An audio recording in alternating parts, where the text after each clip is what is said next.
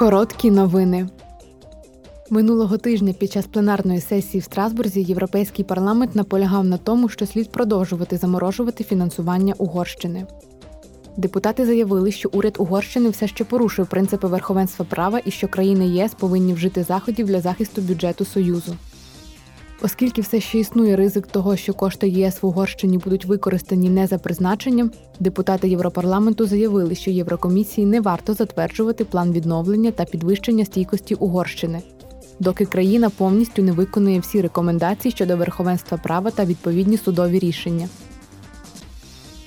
У зв'язку з проведенням чемпіонату світу з футболу 2022 року в Катарі Європейський парламент висловив жаль з приводу загибелі тисячі трудових мігрантів під час підготовки до турніру. Депутати закликали виплатити компенсації всім жертвам жорстокого поводження та їхнім сім'ям, постраждалим з початку розгортання робіт, пов'язаних з чемпіонатом світу.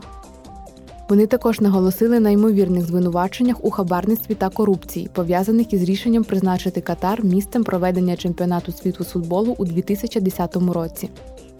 Євродепутати заявили, що це свідчить про те, що FIFA значно зіпсувала імідж та репутацію доброчесності світового футболу. Європейський парламент ухвалив 3 резолюції із закликом дотримуватися прав людини в Афганістані, Білорусі та Демократичній Республіці Конго. Депутати закликали Талібан припинити те, що вони називають гендерним апартеїдом. Вони також вимагали від уряду Білорусі припинити репресії проти демократичної опозиції. Євродепутати висловили глибоку стурбованість ескалацією насильства та погіршенням гуманітарної ситуації в Демократичній Республіці Конго, спричинених збройними конфліктами в східних провінціях.